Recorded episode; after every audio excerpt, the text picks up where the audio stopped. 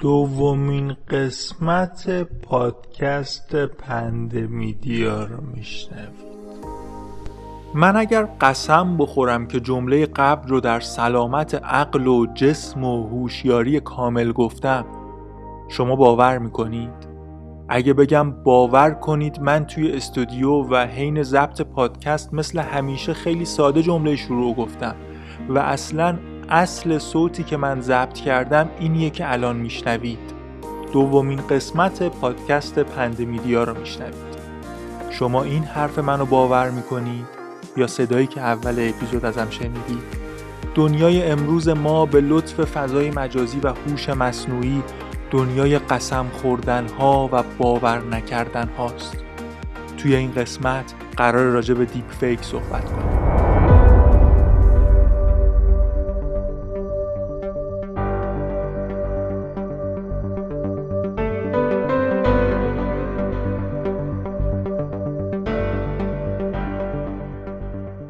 چیزی که میشنوید دومین قسمت از پادکست پندمیدیاست. پندمیدیا ترکیب دو کلمه pandemic به معنای همهگیری و media به معنای رسانه است و پادکستیه که قراره توی هر قسمت راجع به یک موضوع همهگیر رسانه ای صحبت کنه. دیپ فیک یا به ترجمه فارسی جعل عمیق رو اگه خیلی ساده بخوام توضیح بدم باید بگم روش یا به عبارت بهتر ابزاریه که باهاش ویدیوها رو دستکاری می‌کنن و به راحتی اینکه یه پسر بچه دوازده ساله سر خودش رو با فتوشاپ بذاره روی بدن آرنولد با دیپ فیک میشه چهره ها رو توی ویدیو عوض کرد و به کمک هوش مصنوعی کاراکتر جعلی توی ویدیو ساخت که حتی عادتهای ظاهری صورت فردی که داریم جعلش می‌کنیم رو حین حرف زدن یا نگاه کردن به همراه داشته باشه. حالا دیپ فیک انواع گوناگونی داره و صرفا هم این نیست که یه کاراکتر جعلی ویدیویی خلق بشه. اما همهگیرترین شکلش و چیزی که مردم دنیا بیشتر ازش می‌شناسن میشه گفت همینه و چه معضلاتی که همین ابزار برای مردم مختلف دنیا به وجود نیاورده و چه حاشیه هایی که برای چهره های معروف خلق نکرده. تصور کنید همین الان یه عکس از بازیگر معروف مورد علاقتون توی وضعیت بدی بهتون نشون بدن. احتمال اینکه باورش نکنید و بگید این عکس ساختگیه چقدره؟ احتمالا خیلی زیاد. دلیلش هم اینه که الان خیلی ساله که ابزارهای ادیت عکس مثل فتوشاپ به وجود اومدن و اکثر مردم حداقل اسم این ابزار به گوششون خورده. اما اگر به جای عکس یه ویدیو از بازیگر معروف مورد علاقتون توی همون وضعیت بد ببینید چطور؟ بازم میگید ساختگیه؟ یا پیش خودتون میگید بابا دیگه عکس که نیست که بگیم فتوشاپه؟ جالبه بدونید به دلیل وجود ابزار و روش دیپ فیک دیگه فیلم و ویدیو هم مثل عکس در محاکم قضایی قابل استناد نیست و همیشه این احتمال هست که می‌تونه ساختگی باشه. البته دیپ فیک هم مثل همه فناوری های نوظهور دنیا یک چاقوی دولبه است که اگه دست آدمای خلافکار بیفته می‌تونن باش خلاف کنن و اگر دست آدمای هنرمند بیفته می‌تونن باش یک اثر هنری خلق کنن.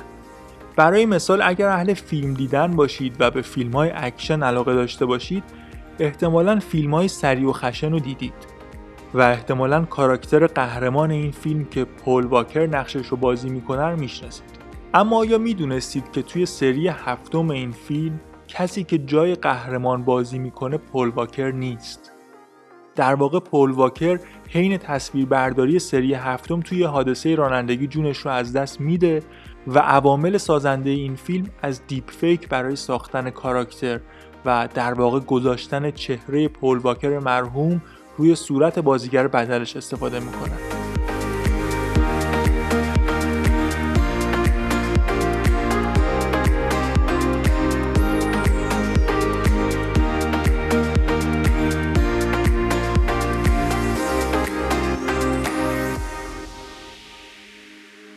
ما روزنامه نگارها بلدیم راجع به همه چیز صحبت کنیم و بنویسیم.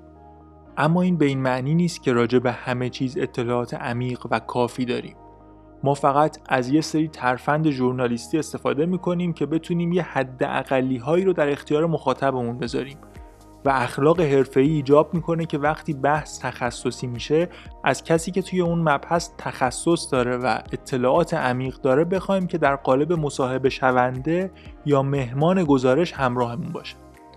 توی این اپیزود از پادکست پندمیدیا از خانم مهسا نوری زنوز پژوهشگر رسانه و فضای مجازی که در حوزه دیپ فیک تخصص دارن خواستیم که مهمانمون باشن.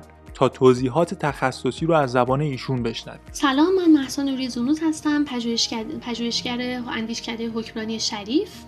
درباره دیپ فیک حرف زیادی میشه زد. اگر بخوایم به طور کلی از بحث اطلاعات نادرست شروع کنیم حتما خیلی هممون راجع به fake news misinformation disinformation زیاد شنیدیم این روزها و شاید بدونیم که misinformation به اطلاعات نادرستی اطلاق میشه که صحبا منتشر میشن و نشر دهنده اونها مطمئن نیست درباره نادرستی اطلاعات ولی در مورد disinformation اتفاق عامدانه میفته و حداقل اولین نشر دهنده اطلاعات آگاه به نادرستی چیزی که داره نشر میده. چرا مهمه که راجبش حرف بزنیم؟ برای اینکه این اطلاعات نادرست می‌تونن به راحتی امنیت ما رو به خطر بندازن و به شکلهای مختلف ما رو تهدید بکنن. یکی از تراژیک ترین نمونه هایش که توی همین قرن اخیر اتفاق افتاده وقتی بود که یک راهب بودایی تو سال 2014 یک دروغی رو منتشر کرد درباره مسلمانی که صاحب مغازه بود و به یک کارمند بودایی تجاوز کرده. خبر اصلی دروغ بود اما باعث شد که یک بهمنی از کامنت های تهدیدآمیز و رفتارهای تهدیدآمیز شروع بشه. خیلی حمله کردن به مسلمون ها و کار به جایی رسید که افراطی ها شروع کردن توی فیسبوک. کامنت های زیادی رو منتشر کردن و این وضعیت رو بدتر و بدتر کرد. کار به جایی رسید تو سال 2015 دولت میانمار وارد مسئله شد و خلاصه همه دیدیم که چه اتفاقی برای مسلمان های روینگای اتفاق افتاد و دیگه وقتی که فیسبوک شروع کرد به پایین آوردن و پاک کردن کامنت ها هزاران مسلمان کشته شده بودن هزاران مسلمان از کشور خارج شده بودن. بنابراین می‌تونیم ببینیم که چقدر این ماجرا می‌تونه خطرناک باشه برای بشر. بچه ها البته این اصطلاحاتی که خانم نوری ازشون اسم بردن مثل misinformation، disinformation، fake news اینا همشون موضوعاتی هن که قراره در اپیزودهای آینده پندمیدیا به طور تخصصی و مفصل بهشون بپردازیم. اما خب نیازه که همین قدر از تعریفشون بدونید که موضوع دیپ فیک براتون قابل لمس‌تر باشه. مثلا توی همین ماجرای میانمار که خانم نوری اشاره کردن خب می‌دونید دیگه میانمار یه کشوریه توی جنوب شرقی آسیا که الان هم که ما داریم با هم صحبت می‌کنیم یه کودتا رو پشت سر گذاشته و اوضاع نظامی و به هم ریخته ای داره. و احتمالا به خاطر همین اتفاقات اخیر هم که شده اسمشو توی اخبار شنیدید. یا اگه به این دلایل هم نشنیده باشین حتما اسمشو لابلای اخبار نستکشی مسلمانان شنیدید. خب میانمار یه اکثریت حدودا 90 درصدی بودایی داره و یه اقلیت حدودا 4 درصدی مسلمان که همیشه هم اختلاف هایی بین مسلمان ها و بودایی ها بوده و هست که البته همیشه هم از طرف بودایی ها بوده. بودایی هایی که فکر می‌کنن مسلمان ها قرار کشور و قدرت و به قول خودشون دینشون رو ازشون بگیرن.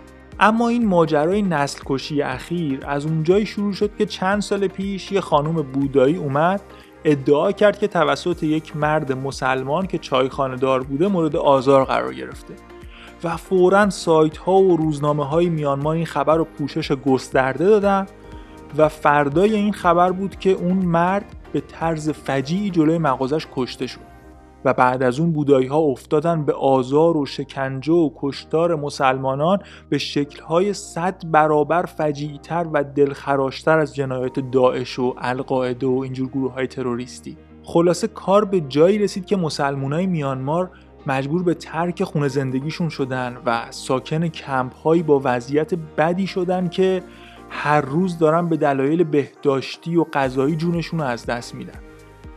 حالا بعد از همه این اتفاقات کاشف به عمل اومد که اصلا اون خانوم دروغ گفته بوده و پول گرفته بوده که بیاد همچین ادعایی رو بکنه و رسانه ها و روزنامه ها هم خیلی هدفمند و با قصد و قرض این خبر رو پوشش داده بودن.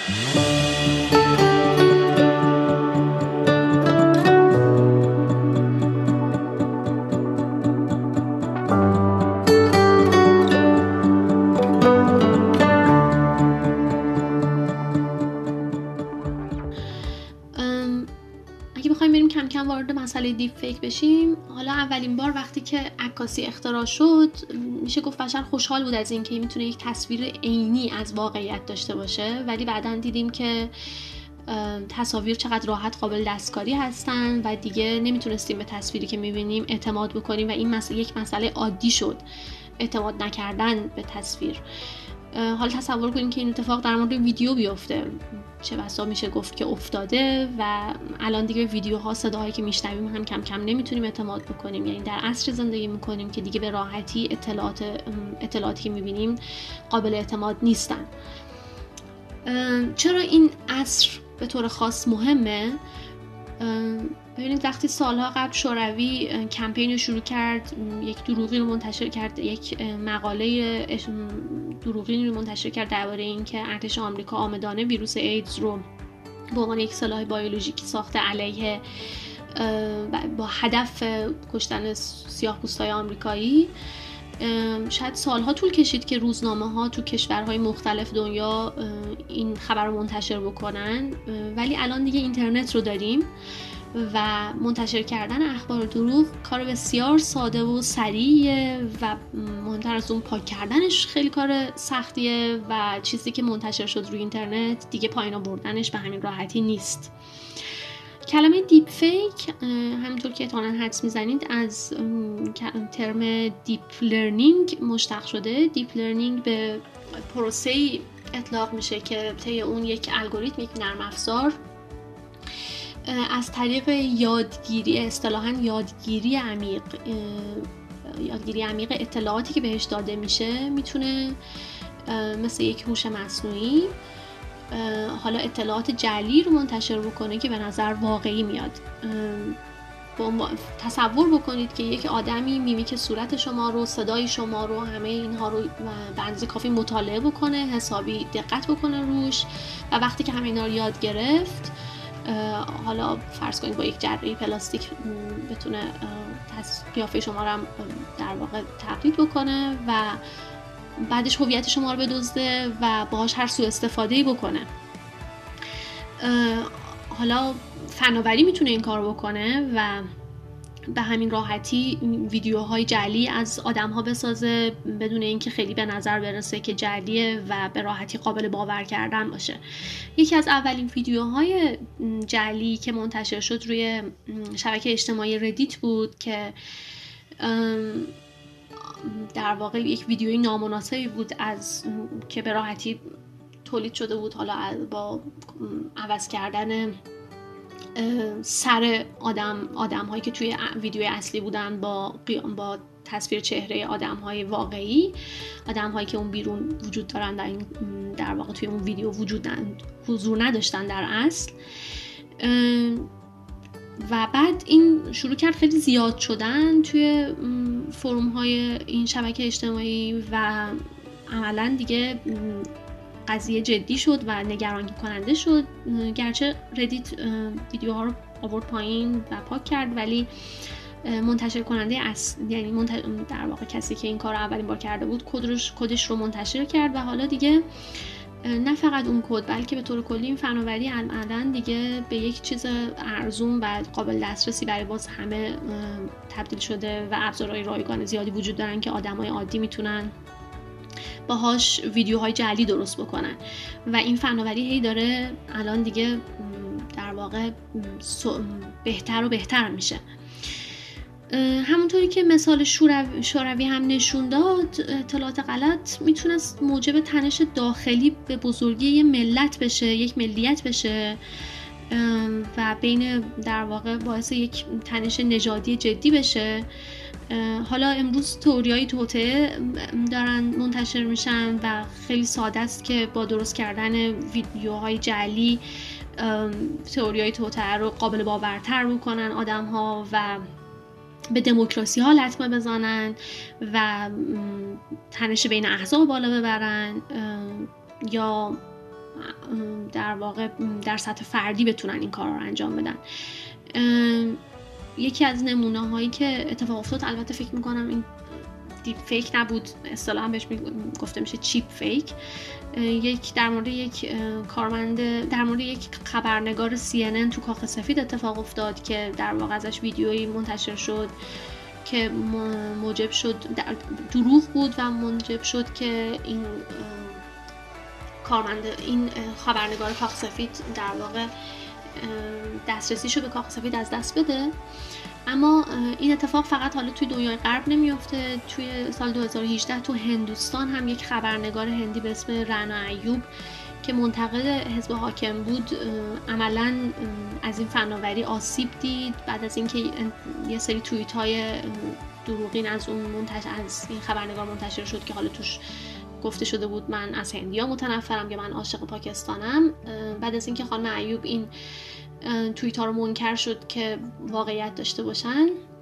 چند روز بعد دوباره یک ویدیوی جعلی نامناسبی از ایشون منتشر شد و خیلی زیاد در واقع بین شب... تو شبکه های اجتماعی نش پیدا کرد. و بعد این خبرنگار کلی کامنت تهدیدآمیز دریافت کرد.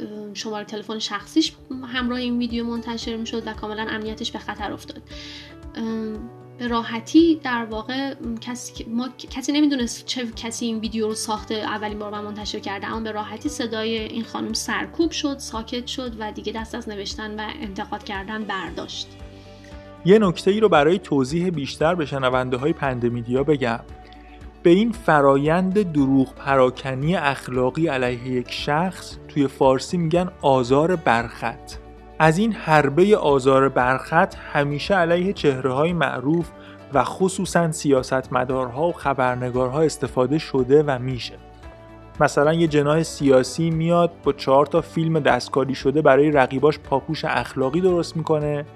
یا مثلا یه جریانی میاد برای بستن دهن یه روزنامه نگاری که می‌خواد بعضی حقایق رو فاش کنه علیهش یه جو اخلاقی درست می‌کنه و متهمش می‌کنه به چیزایی که آبرو و حیثیت طرف رو هدف قرار میدن. از این چیزا زیاده.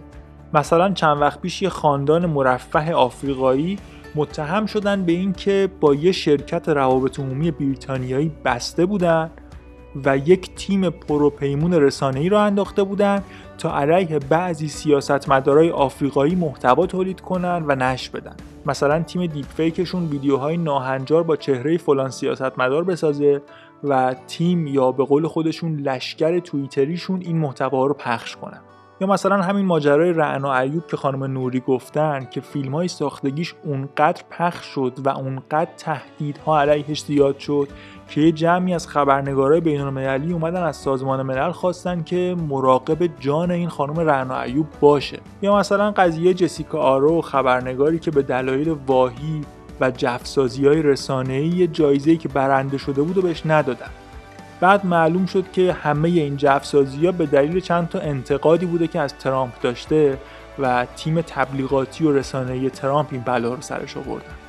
واقعیت اینه که هوش مصنوعی الان تبدیل شده به یک چاقوی دولبه ای که ما همزمان که می‌تونیم خیلی استفاده های مفیدی ازش بکنیم عملا کافیه که به دست آدم اشتباهی بیفته و الان دیگه این کارم خیلی راحته و به ما آسیب های در سطح فردی و در سطح کلان زیادی بزنه. چیکار می‌تونیم بکنیم؟ قبل از هر چیز باید بدونیم که این پدیده وجود داره و بدونیم که این ماجرا به اندازه کافی نگران کننده هست خیلی مراقب باشیم وقتی که خبری و چیزی رو می‌بینیم به منابعش رجوع بکنیم و مطمئن بشیم که در واقع چیزی که داریم می‌بینیم درسته و ارجاع واقعیت داره. مؤسساتی هستن که برای ما فکت چکینگ انجام میدن. الان دولت بعضی از دولت ها حتی با شبکه های اجتماعی تعامل می‌کنن از طریق ربات ها یا فناوری هایی که در واقع در دسترس آدم های همین مردم بتونه قرار بگیره. مردم بتونن خبرهایی که میشنون و می‌بینن رو چک بکنن که چقدر واقعیت داره. کافیه یه سری به سایت thispersondoesn'texist.com بزنین تا ببینین که چقدر راحت تصویر آدم هایی که وجود ندارن می‌تونه ساخته بشه و غیر قابل تشخیص باشه که این آدم ها واقعا وجود دارن یا نه. کلاهبردارا از این روش ها استفاده کردن برای اینکه در واقع پول به جیب بزنن با منتشر کردن ویدیوی فیک و یا صدای فیک از اطلاعاتی که روی اینترنت موجود بوده. بنابراین شاید کار دومی که میشه کرد اینه که قبل به جز حالا روبرو شدن با اینها ما پیشگیری رو هم وارد استراتژی خودمون بکنیم و مراقب باشیم که چه اطلاعاتی روی دنیای اینترنت منتشر می‌کنیم. الان دیگه خیلی از ما خیلی از تصاویر و صداها و ویدیوهامون روی اینترنت موجوده و استفاده کردن از این اطلاعات استفاده نادرست از این اطلاعات خیلی راحته. شاید کافی باشه که با آدم اشتباهی مشکل پیدا بکنیم. امیدوارم که این صحبت مفید بوده باشه و همین.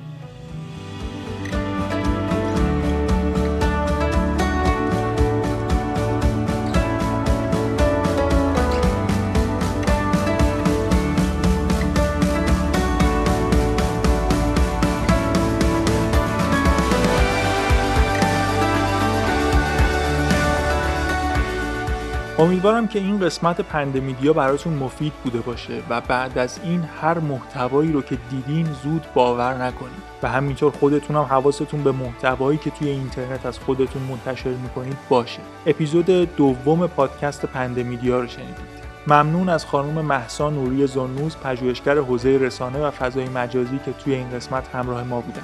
نگارش و اجرای این قسمت به عهده من علیرضا رعفتی بود. با کمک تیم ایده پردازی پندمیدیا ممنون که ما رو میشنوید و شنیدن این پادکست رو به دوستانتون پیشنهاد می‌دید.